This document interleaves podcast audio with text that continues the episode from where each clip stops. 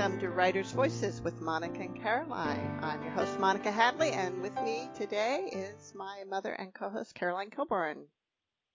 Hello, everyone. I hope you're having a good day today. And we are enduring thunderstorms today, which we're very happy to be enduring because, man, do we need the rain. Oh, yeah, we sure do need the rain. Yeah. You know, I saw recently someone, it was kind of a joke, that one of the things that Midwesterners cannot help themselves, stop themselves from saying is, boy, did we need that rain. Yeah. So, Caroline, can you introduce our guest today? Yes, thank you. The book we're talking about today is The Paris Deception, and it's by Bryn Turnbull. And Bryn is an internationally best-selling author of The Woman Before Wallis, equipped with a Master of Letters in Creative Writing from the University of St. Andrews, a Master of Professional Communication from Toronto Metropolitan University, and a bachelor's degree in English literature from McGill University. And she focuses on finding stories of women who are lost within the cracks of a historical record. And she lives in Toronto. And this book is quite amazing. So let's get to it. The Paris Deception. Welcome to Writer's Voices, Bryn. Oh, thank you both for having me on. It's a pleasure to be chatting with you. So this is not your first published historical fiction. Is it number 3, number 4? Where are we in your journey?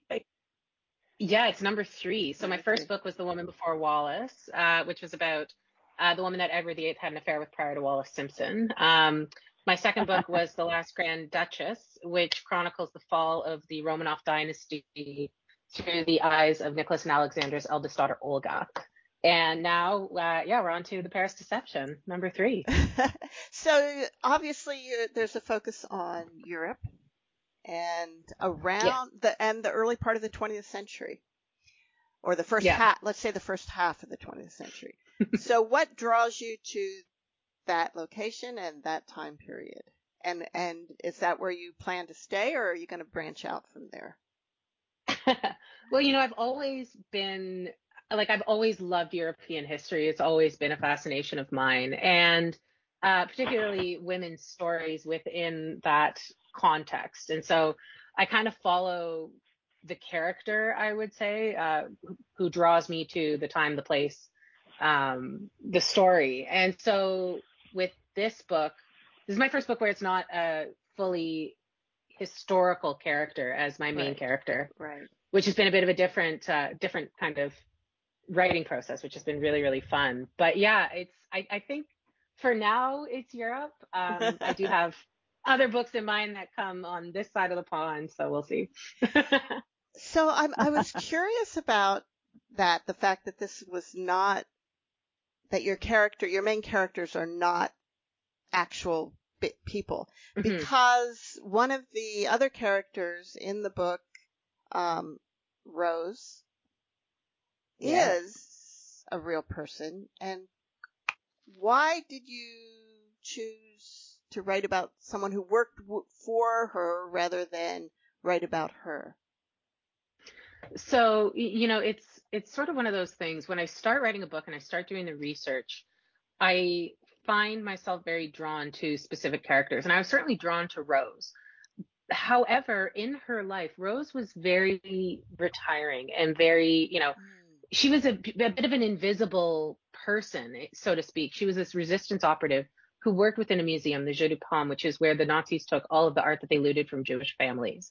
And Rose basically passed information on to the resistance about all of these art collections and about the activities of the Germans. And so after the war, the Monuments Men and other organizations were able to kind of repatriate a lot of that art to these Jewish families.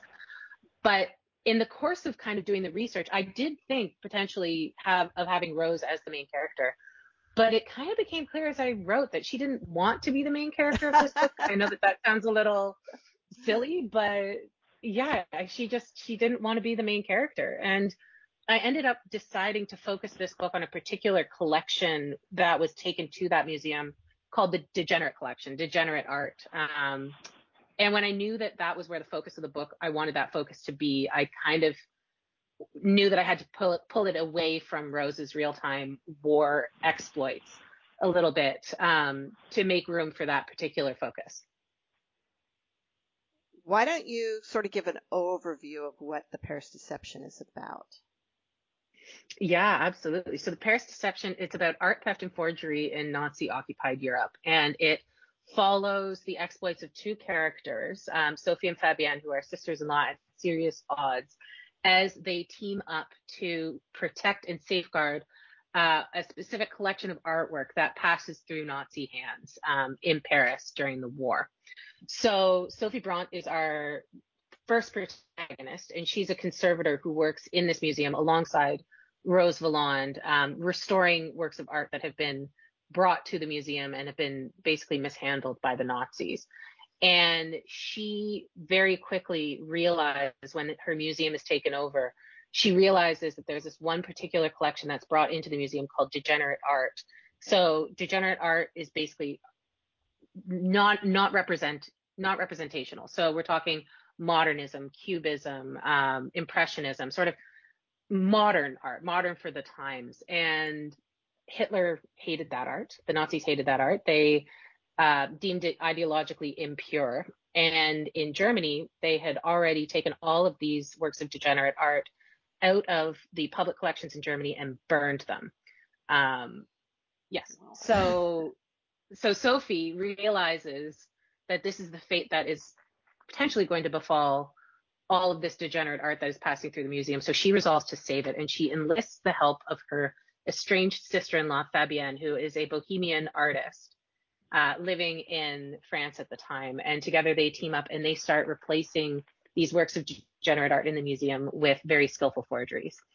And everything is going well. Everything, they think that they're going to pull this off, until that collection comes to the special attention of Hermann Göring's handpicked art dealer, Konrad Richter, who takes a very special interest in this collection. And Sophie and Fabienne's work gets a whole lot more challenging. Wow. What about this story? Like, how did you find this story, essentially? Because, to be honest, I had never even heard of this museum. And I've been to Paris a number of times. I've been to all the big museums. I've never even heard of this one.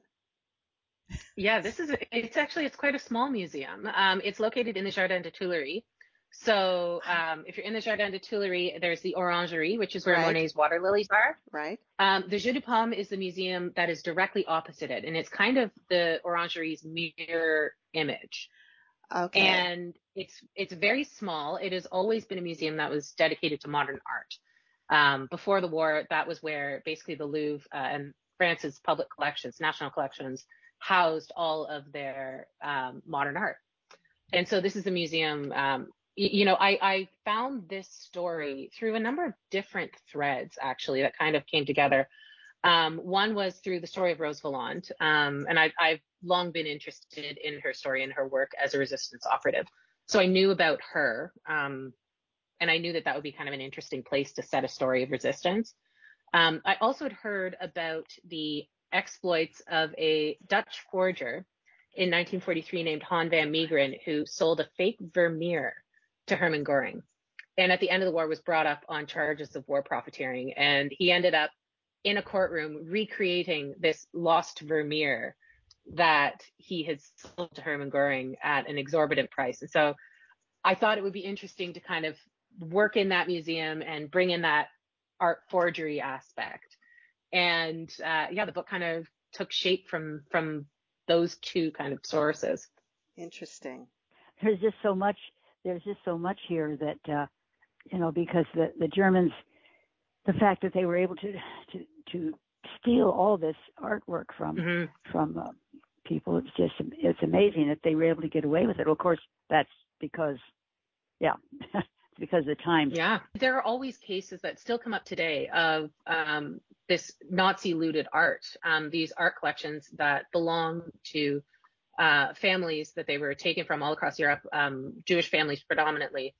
And to this day, we are still having cases where this art is being found. There was a case in, I think it was 2014, where the son of an art dealer who worked with the Germans, his apartment was looted, and they found, I think it was 1,300 works of art that had been stolen from Jewish families. And so this is all still very, very present day.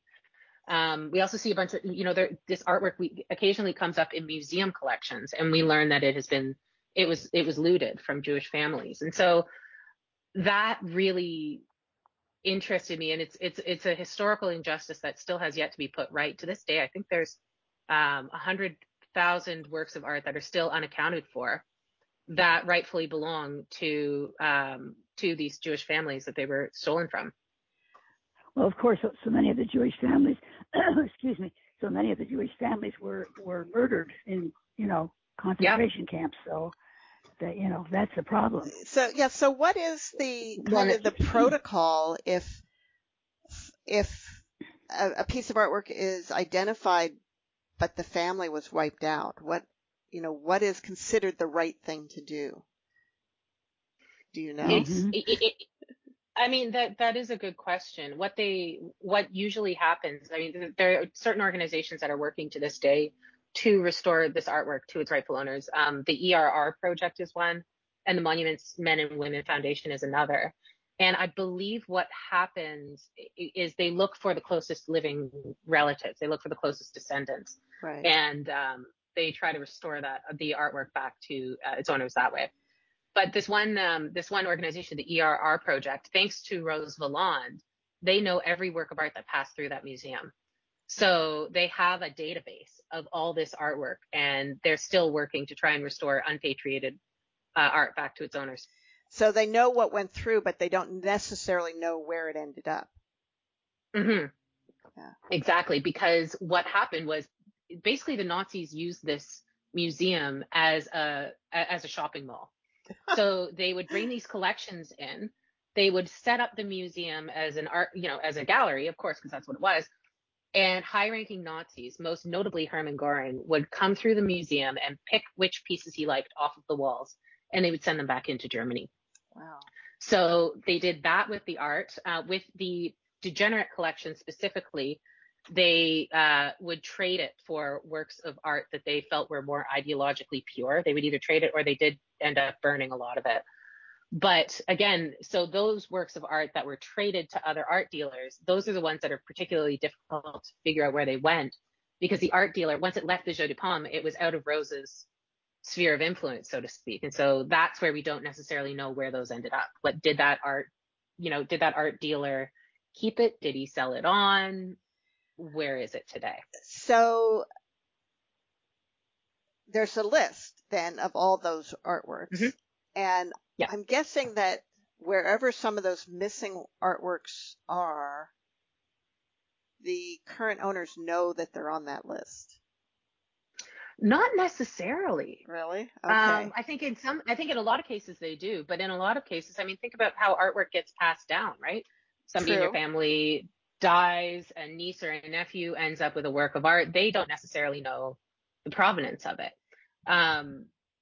So that's where it gets tricky, because some people they genuinely don't know that art was looted. The further out we get from the history of it, the harder it is to figure out what that provenance was. But I would think if well, of course, not all of those works of art were by known artists, by people that are famous. Mm-hmm. They were probably a lot of works that were by beginning artists or people who didn't end up being famous in the long run.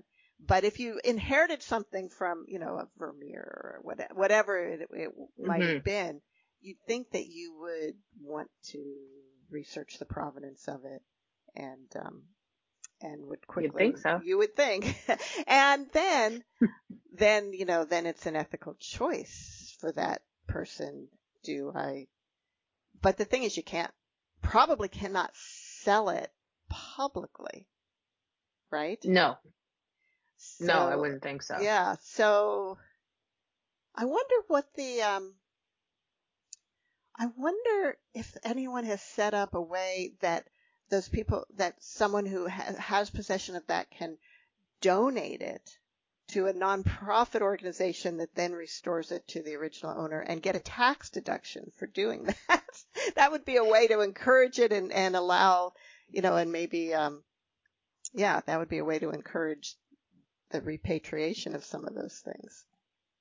Yeah, that's an interesting idea. Yeah. Oh, well, that's my tax preparer mind at work. So you're listening to Writer's Voices, and our guest today is Bryn Turnbull, author of The Paris Deception. Did you know a lot about art before you started writing this book?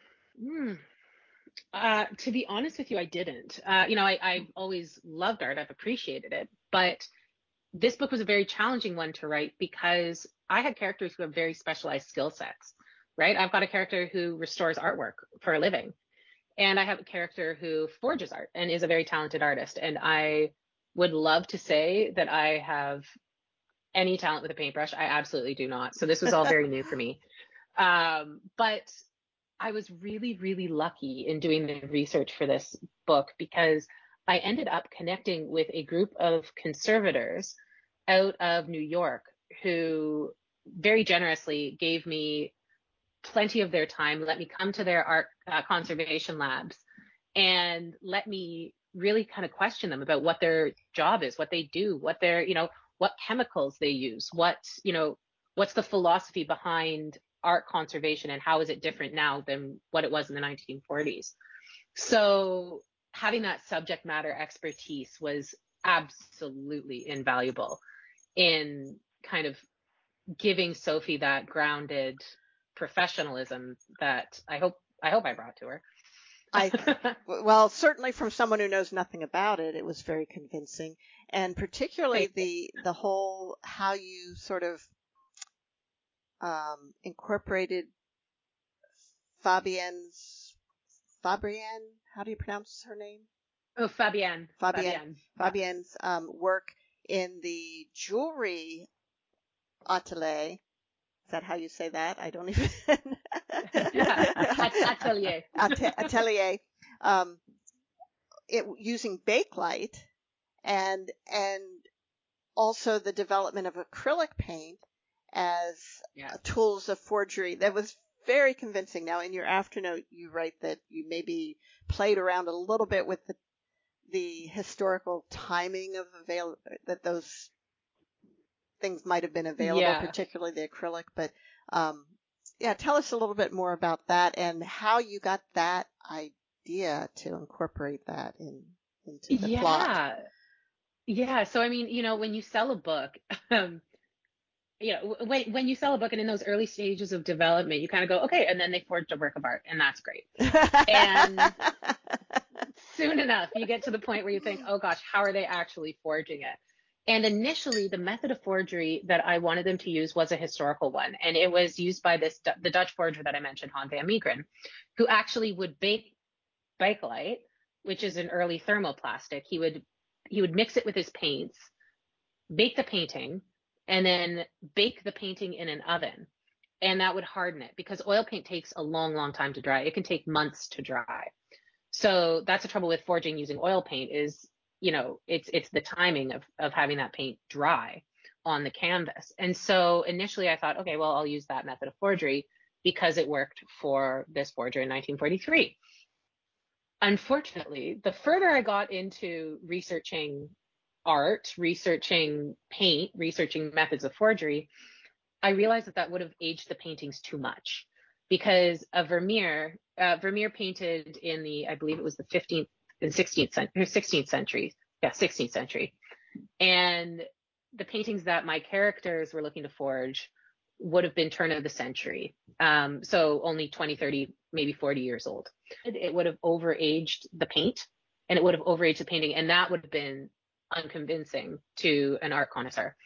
So I ended up kind of looking into, okay, well, when does acrylic paint come on the market? When is that commercially available? And acrylic paint was actually developed it was the late 1930s by a German chemist named Otto Röhm. And he initially conceived it for industrial use. So we're talking like painting houses, painting airplanes, that sort of thing. And there were some artists who did use acrylic paint in the 1940s, but it wasn't really widely commercially available. So I was able to find out that art conservationists actually developed their own brand of petroleum-based acrylic paint, oil paint using an acrylic binder, using petroleum. And that was how they that was how acrylic paint sort of got started. And so Sophie has all of this background in the book. And so she starts mixing it herself, which, it was, that took me a little while to get to, I have to say. I bet. But that was really, that level of detail is what made this so convincing. I was, I honestly thought this was all completely historically factual. And, and I wish it were. I wish it had been. I wish they had done all those forgeries and fooled the Nazis and saved all those paintings. Wow. I read somewhere that the Nazis kept very precise records, and so they knew the names of all the people that they exterminated, and maybe that was how they were able to track things down too, right? Yeah, absolutely. The owners. Absolutely. Yeah. Wow. Well, yeah, they kept these at the Jeu de Paume. They kept these big ledgers that had, it was like, and if you go on the ERR project, you can actually see these records. They have them online, and so it tells you the artist, it tells you the size of the painting, it tells you what it was painted on, what kind of medium was used, and it also does tell you who the owner was. So they kept all those records. So we do know who these paintings belonged to rightfully before they were stolen. Wow.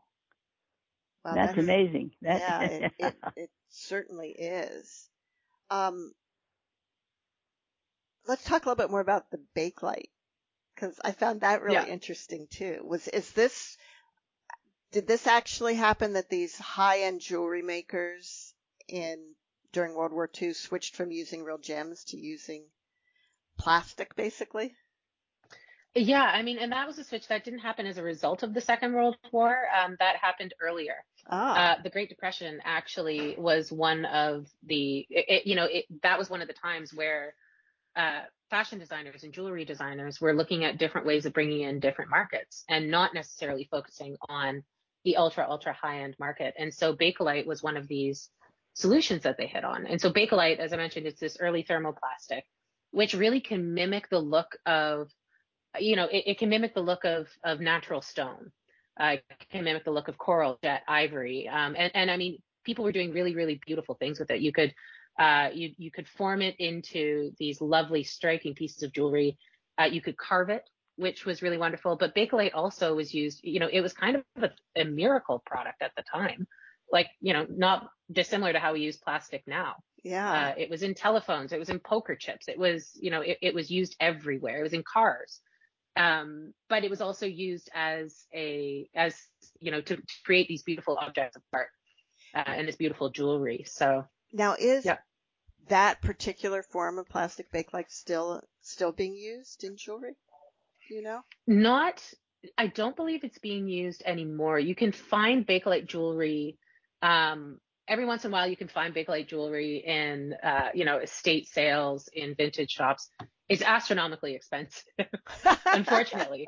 It's very, very expensive, and it's very beautiful. I've seen some absolutely gorgeous pieces, and I've been looking because I want to buy myself like a really nice bangle or something. Oh, yes. Made out of Bakelite to like commemorate this book, but I've not found anything. Oh. I haven't found the right piece yet, but you can still find it occasionally. Mm.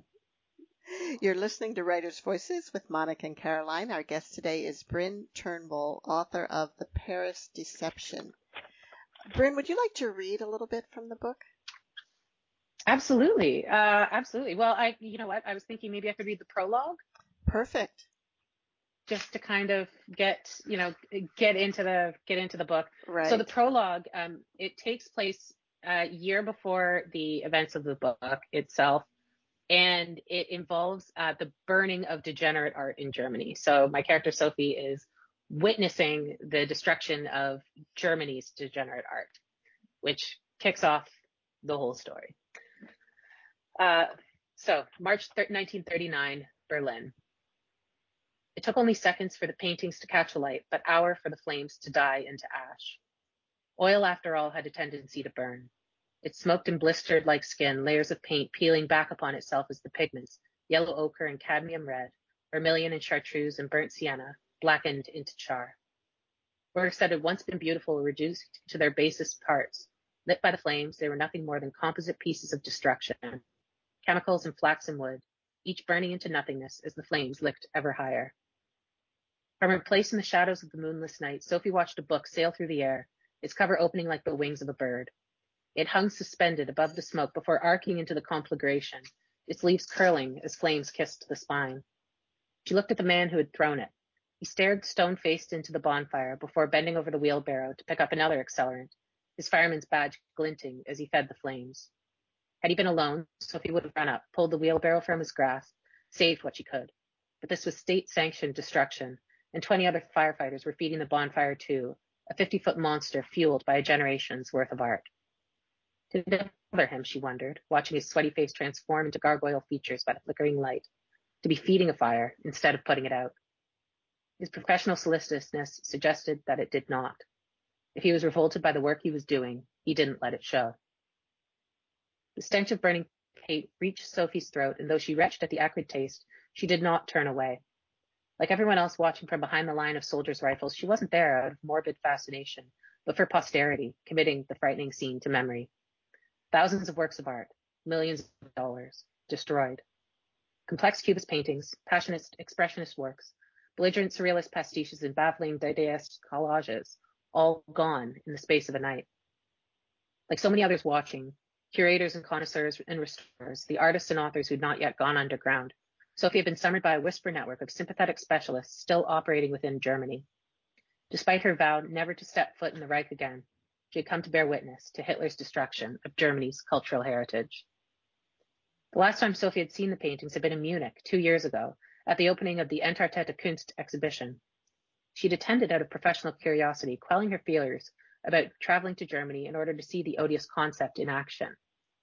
Entartete Kunst, Degenerate Art, had been as horrible as she'd anticipated, a master collection of modern art displayed in cruel chaos, jingoistic propaganda condemning the pieces as the work of sick minds, Jewish conspiracies, and homosexual perversion. Pulled from public galleries across Germany, each work of art was introduced in deliberately obtuse terms by a prim tour guide who wrinkled his nose in a moue of distaste as he recited scandalous stories about the artists on display. She should have known then what was in store for each and every work of modern art in Germany's museums and libraries. She had it on good authorities that many of the pieces had been sold to New World collectors willing to turn a blind eye to the fact that their purchases would swell the coffers of the Nazi regime, but she never dreamed the Nazis would discover that they couldn't sell, that anything which didn't reflect Hitler's twisted ideas about the Reich and its people would be consigned to the flames. The very notion went against the core of Sophie's being. The sun had begun to rise, pale in a grey sky, by the time the firemen turned away from the ashes, but Sophie stayed rooted where she was. She turned to the man beside her. His cheeks were streaked with ash, but for a runnel in the grime where tears had fallen. Sophie guessed she was similarly marked, and though she didn't know him, she walked over and threaded her hand through his. He looked down, surprised by the intrusion, but then, slack-faced, met her gaze. Was he an artist, she wondered, watching his work go up in flames? A gallerist or a fine arts restorer like her? Not that it mattered. He was there to witness tragic history in the making. Sophie squeezed his hand and then released it. She walked away, shoulders rounded against the sudden chill of the morning. Thank you. And that was Bryn Turnbull reading from The Paris Deception. So Sophie and her brother Dietrich were born and raised in Germany, and they were not Jewish, but they fled because they disagreed, or particularly Dietrich just despised what the Nazis stood for. Yeah. Was this common? Did this happen very much? I mean, it seems, you even look around at the world today and how people get sucked into sort of nationalistic fervor and how hard it may be to resist that if everyone around you is buying into that belief system. So Did it happen? Were there young people like Dietrich and Sophie who just said, no, I'm not doing this, I'm leaving? Yeah, there were. And there were young people who did stand up within Germany itself against Hitler's regime, and they paid the ultimate price for it. There were two students, a brother and sister, whose name I'm very unfortunately blanking on, who were murdered, who were executed by the Nazis for standing up against the Nazi regime and for speaking out against it. And so, you know, as you very rightly mention, it is easy. And we are seeing it today, people getting swept up in kind of nationalist fervor. And so that was something that I did want to explore in Sophie and Dietrich's character. I wanted to look at what happens when you know to the core of your being that what you're being taught is wrong. How do you get out of it? And how do you, how do you move past it? And I don't think Sophie ever really does. I don't think Sophie and Dietrich ever truly move past it. And it shapes them. It shapes who they are. You know, one of the things that I really wanted to look at in this book is, what does resistance look like on an individual level? What does resistance look like for someone who maybe can't join up with the resistance formally? Like, we all like to think, of course, we would join the resistance and we would know that it was wrong. And, you know, we would know that what was happening was wrong, and we would fight against it with the core, you know, everything we had to offer. But that wasn't something that everybody could do. So what did resistance look like individually? What did it look like if you were resisting in your own mind and you were doing what you could in your own sphere of influence? And so with Sophie particularly, that's what drives her, is this notion that she knew, and she's been fighting against this horror from the get-go, and she has paid the ultimate price for it in her own way. Yeah. Yeah, it's just hard. Yeah, like you say, everyone thinks that if I were there, if I had been there, I would have fought, I would have done the right thing. But how many really did, and would you really? Mm-hmm. How hard it actually is to mm-hmm. to go against everything that you believe. I mean, you make this very you to really go against your family in some cases. And in this. And in this character's case, you know, their father and mother originally were not in favor of Hitler, or they did not subscribe to these beliefs, and yet they got swept up in it. They got convinced mm-hmm. because if they didn't, he would lose his job. You know, they were doing it for self-protection, preservation. Yeah. Exactly. Yeah, it's easier, you know, to succumb than to resist, I think, in a lot of cases. Yeah. And I mean, you know, in the case of Sophie's parents as well, I wanted to also look at how people that age did get swept up in it. And, you know, in their case, in the case of so many Germans who had lived through the First World War left Germany in a terrible state. And so I think, you know, for these people, it was, well, he's offering us better than what we had.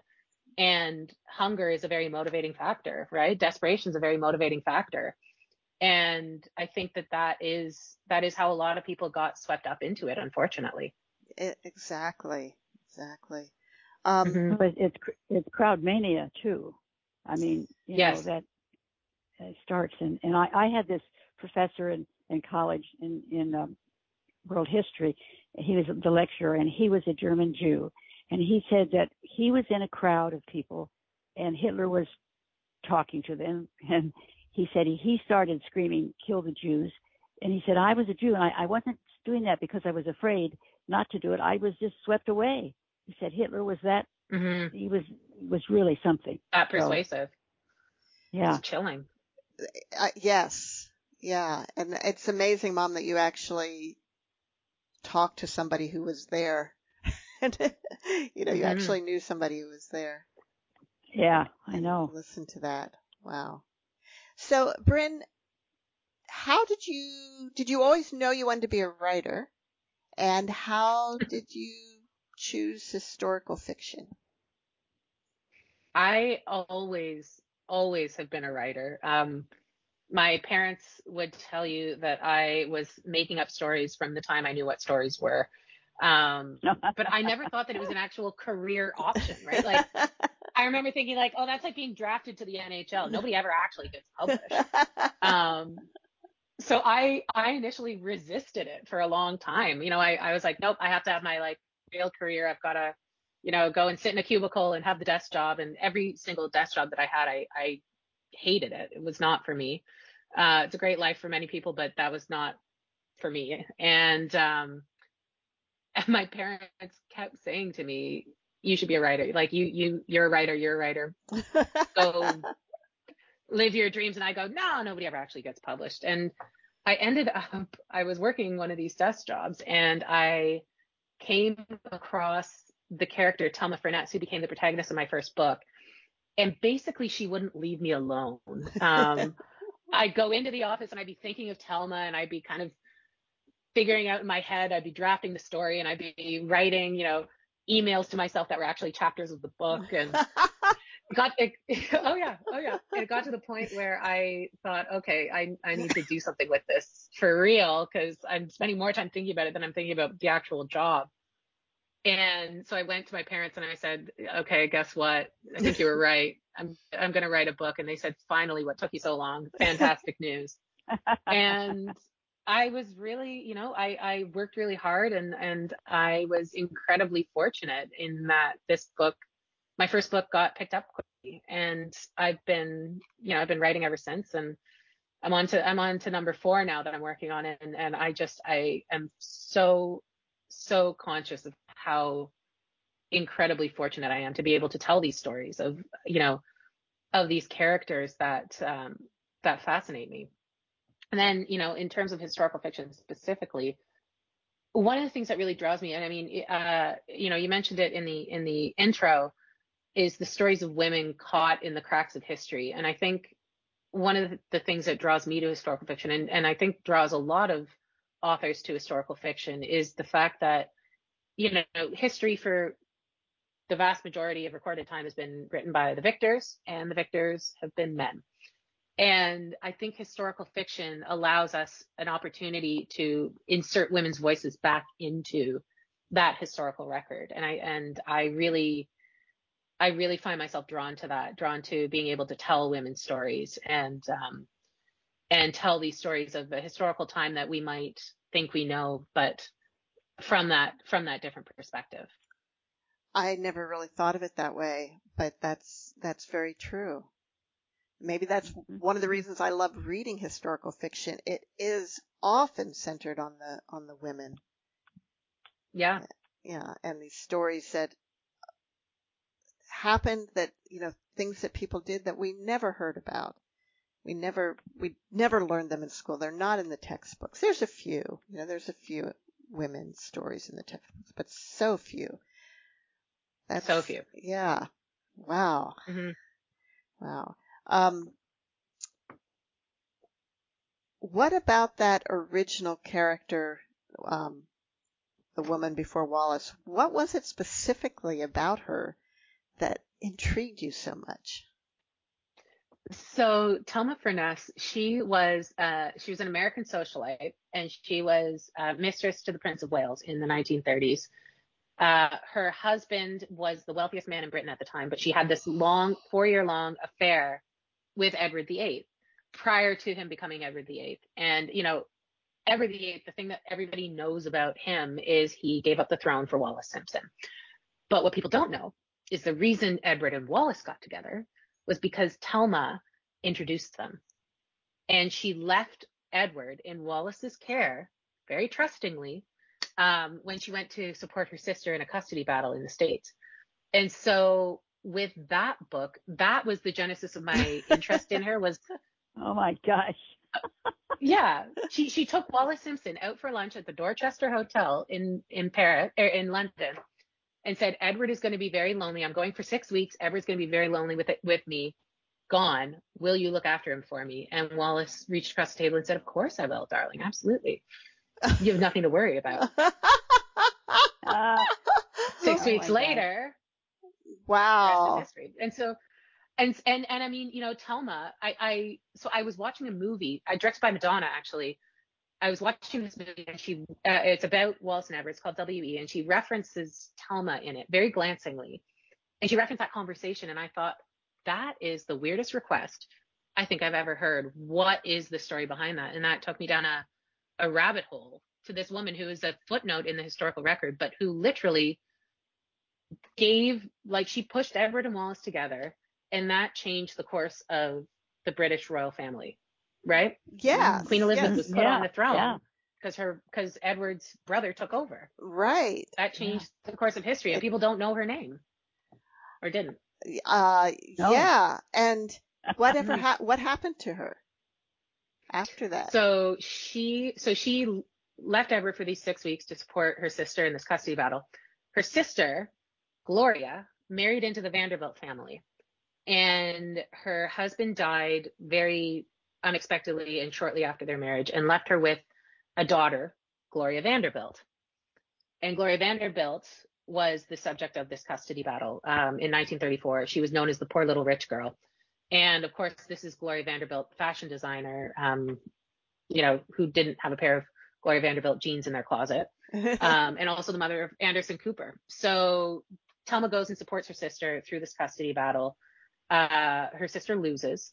And when she comes back to England, she goes for a weekend away with Edward and Wallis's husband and a whole bunch of friends. And she noticed Wallis slap Edward's hand away from a piece of lettuce that he picked up with his fingers. And Wallis slaps his hand away, and she realized, okay, that is a level of intimacy that something's going on there. And she packed her bags and she left, and she went back to the States and lived with her sister. And yeah. But you said she was married. So what about her husband? They divorced. They divorced during Thelma's relationship with Edward. Oh, yeah, they got divorced. Okay. Yeah. Wow. But he left her with quite a decent settlement, so she was comfortable for the rest of her life. But since then, she kind of swore off men after Edward. Oh my gosh. Well, okay. So what I'm really curious about, which I maybe should know, but how did Gloria Vanderbilt's mother lose custody of her to whom? So she lost custody of little Gloria to her husband's sister, Gertrude Payne Whitney, who is an artist and, of course, a Vanderbilt, so very, very well off. And the reason Gloria lost custody was because she was viewed as an unfit mother.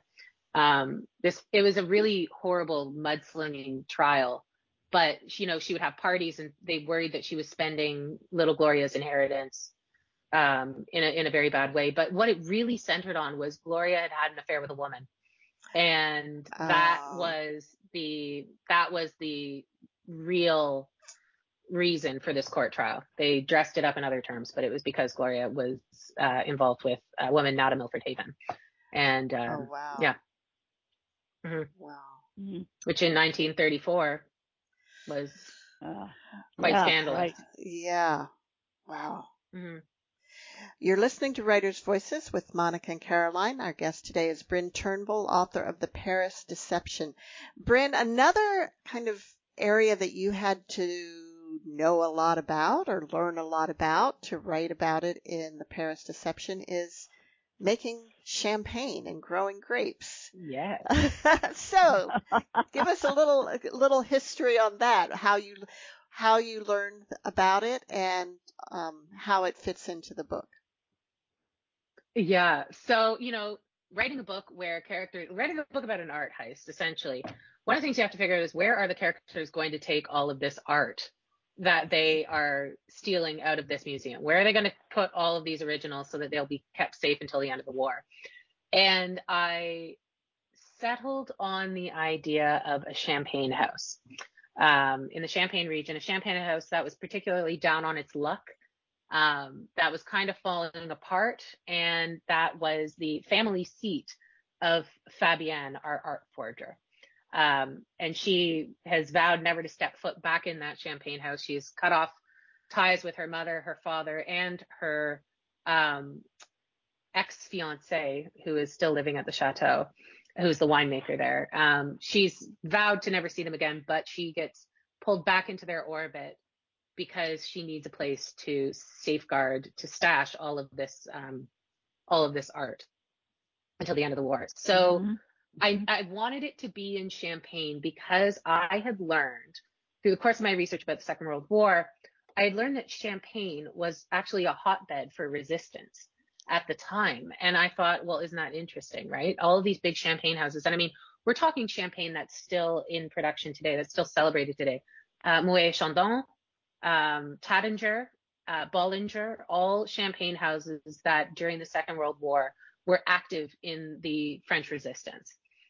So I wanted to kind of tie in that resistance narrative a little bit in this book. So I went to Champagne, and I learned all about. You had to go there to research. Oh, how what a hard!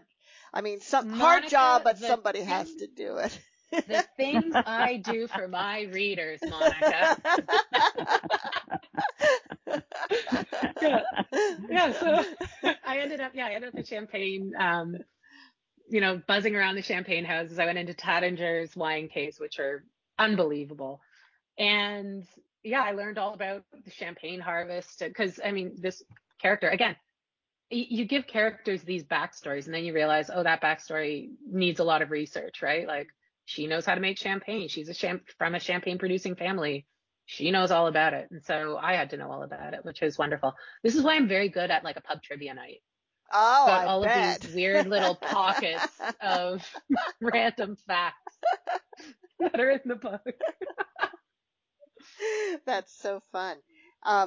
Yes. Yeah, and you know, I don't want to give away any spoilers, but I was very, you know, what she learned about what was going on in the area, and you know, because she thought she had no idea, Fabienne had no idea that they were so involved in the resistance. She thought it was just her. Yeah. Well, and again, that's, you know, that comes back to this notion of individual resistance, right? Right. All these people who are doing what they can within their own sphere of influence and not necessarily knowing what anybody else is doing because they're just working on their own, saving their own little piece of France, saving their own little piece of their world. Yeah. Mm-hmm. And you don't know also what the little bit that you do, what influence it could have, you know, how that could be it's just a little brick in a huge wall. And mm-hmm. so you do what you can, even if you think, well, I can't do much. You do what you can to make the world a better place. You can do something. I mean, I've got a very, very dear friend of mine. His grandfather was safeguarded during the war by a Dutch family. And he's here today because one family decided to do the right thing. Wow. You know, mm-hmm. wasn't a coordinated resistance effort. It was one family who decided to do the right thing. Wow. And think about the effort, think about the impact of that brick in a very large wall, right? Yeah, yeah. So, Bryn, it sounds like when you're writing that you are researching and writing kind of simultaneously. Is that true? Yeah. I mean, I do kind of a big block of research prior to the book itself. Like I know what the time period is. And that's where I deep dive into sort of like a month by month timeline of what's going on socially, politically, economically, culturally, to have kind of the whole backdrop of what my characters would know and kind of what they're playing against. How do you organize that timeline? It's in a program called Scrivener, which is the greatest thing in the world because my first book, I didn't have it.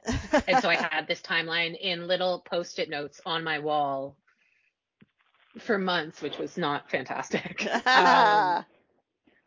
Yeah, but you know, so I do like the big research and I figure out my characters and I figure out what they need to know and kind of like the big stuff. And then from there, every chapter I'm doing more research because it's all the little details I think in historical fiction that are so impactful and that make such a difference, right? Knowing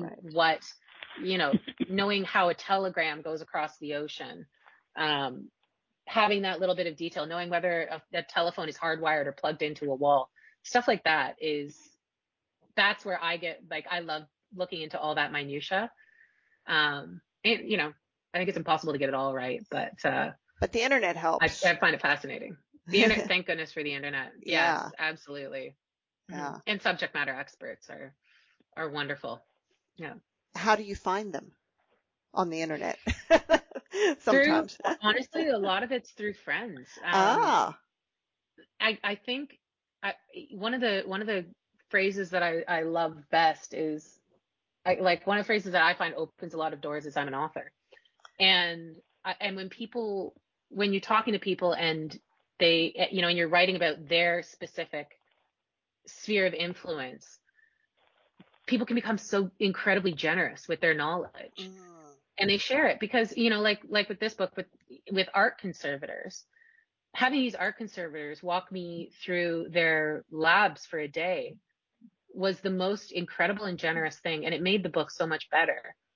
And yeah, I mean, I think being able to share that knowledge is just such a wonderful thing. And now I'm able to share what art conservation is with a broader audience as well. And, you know, how great is that? That, yeah, absolutely. Absolutely.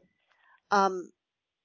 So as you're going along and you come across, you know, more details that you find you need and you go look for those. And at what point mm-hmm. do you know you've got enough? You never know you've got enough. You never know you've got enough. The issue I find is it's never do I have enough, because I literally could research all day, every day. It's at what point am I researching for the book and what point am I researching for procrastination? Good point.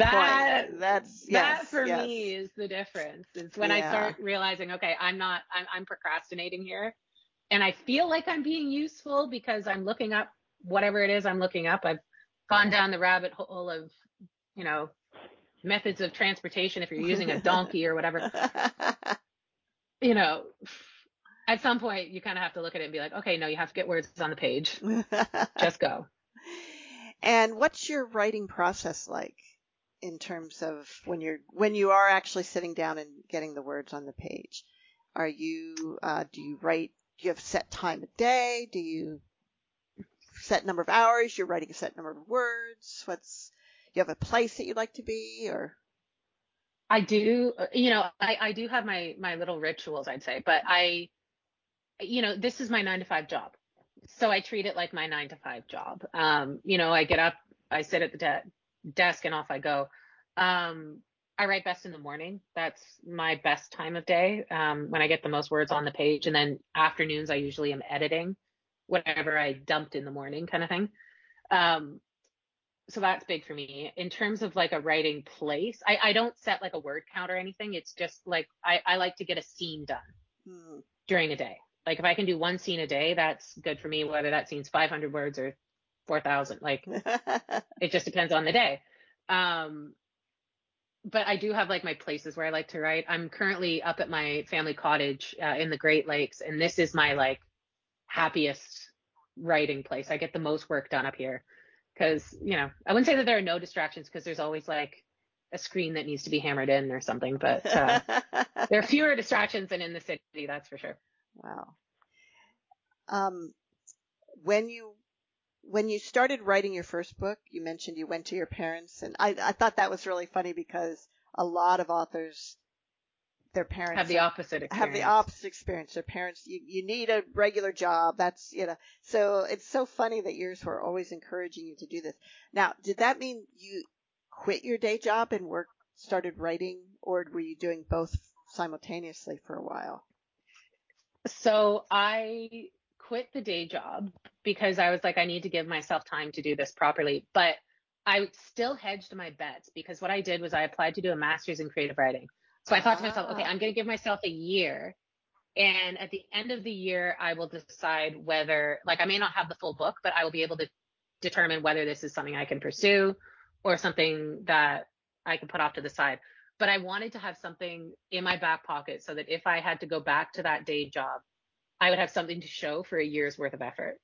Even if it wasn't a finished book, it was like I have a piece of paper that says, she was doing something. She wasn't just like sitting in front of her television for a year. So I did that. And then, sorry, go ahead. And where did you get your master's then? The University of St. Andrews in Scotland. All right. Oh, wow. Yeah, because it was wonderful. Because Thelma was based in the UK for the book, so I wanted to spend time there. And it was such an interesting, I mean, the educational aspect was phenomenal. But there was like a social education a little bit, like a cultural education that came into play. Because like Thelma was involved in the upper echelons of British society. And St. Andrews is quite a proper... Posh. There are quite some posh people at St. Andrews. And so, I show up and I'm this, middle class, happy-go-lucky Canadian. And, I show up and people were inviting me to play champagne pong, not beer pong, champagne pong. And like going to like the pickup polo matches on the beach. And, we've got this black tie ball and that black tie ball. And so I feel like it kind of, it gave me an appreciation for what Thelma must have felt, because Thelma was like a middle-class American who marries into this high society. So it gave me a fish out of water experience that I don't think I would have had if I'd just been writing it from my home in Toronto. Oh, how fun is that? And we only have like a minute left, but real quickly, how did you find your publisher? Through my wonderful agent. And so how did you get your agent? I know, that's the next question. So what I did was I went to, when I was ready to send the book out, I took the New York Times bestseller list, found all of the authors that had hit it for historical fiction I think it was like a 5-year, cross-referenced who their agents were. And I went to the agent who represented the most historical fiction authors, and she took me on, which was incredible. Kevin Lyon, she's wonderful. Wow. So basically you researched it. Yeah, I moneyballed it. Yeah. Well, congratulations, and The Paris Deception. I was talking about this interview on a meeting this morning, and I think I've already got you a couple new readers. So thank you. So it's a wonderful book. I really enjoyed it. Caroline, do you have some final words for us today? Yes, I do actually. This. I don't know what they're teaching in school now about this part in history, but they better be telling the truth, because it starts with silence and then it grows. Silence from those Agreed. Who are too unwilling to accept what's happening. It can't happen to me. It won't happen to me. But then you look down and, yeah, it did happen to me. And that can happen again. So we have to be vigilant. We have to watch what we're doing. Yeah. Agreed. And books like this can Absolutely. Help bring it to people's attention and history. We have to learn from history. We must. Mm-hmm. Well, thank you, Bryn. Absolutely. Thank you, Caroline, and see you all next week on Writer's Voices. Thank you so much for having me. It's been a pleasure.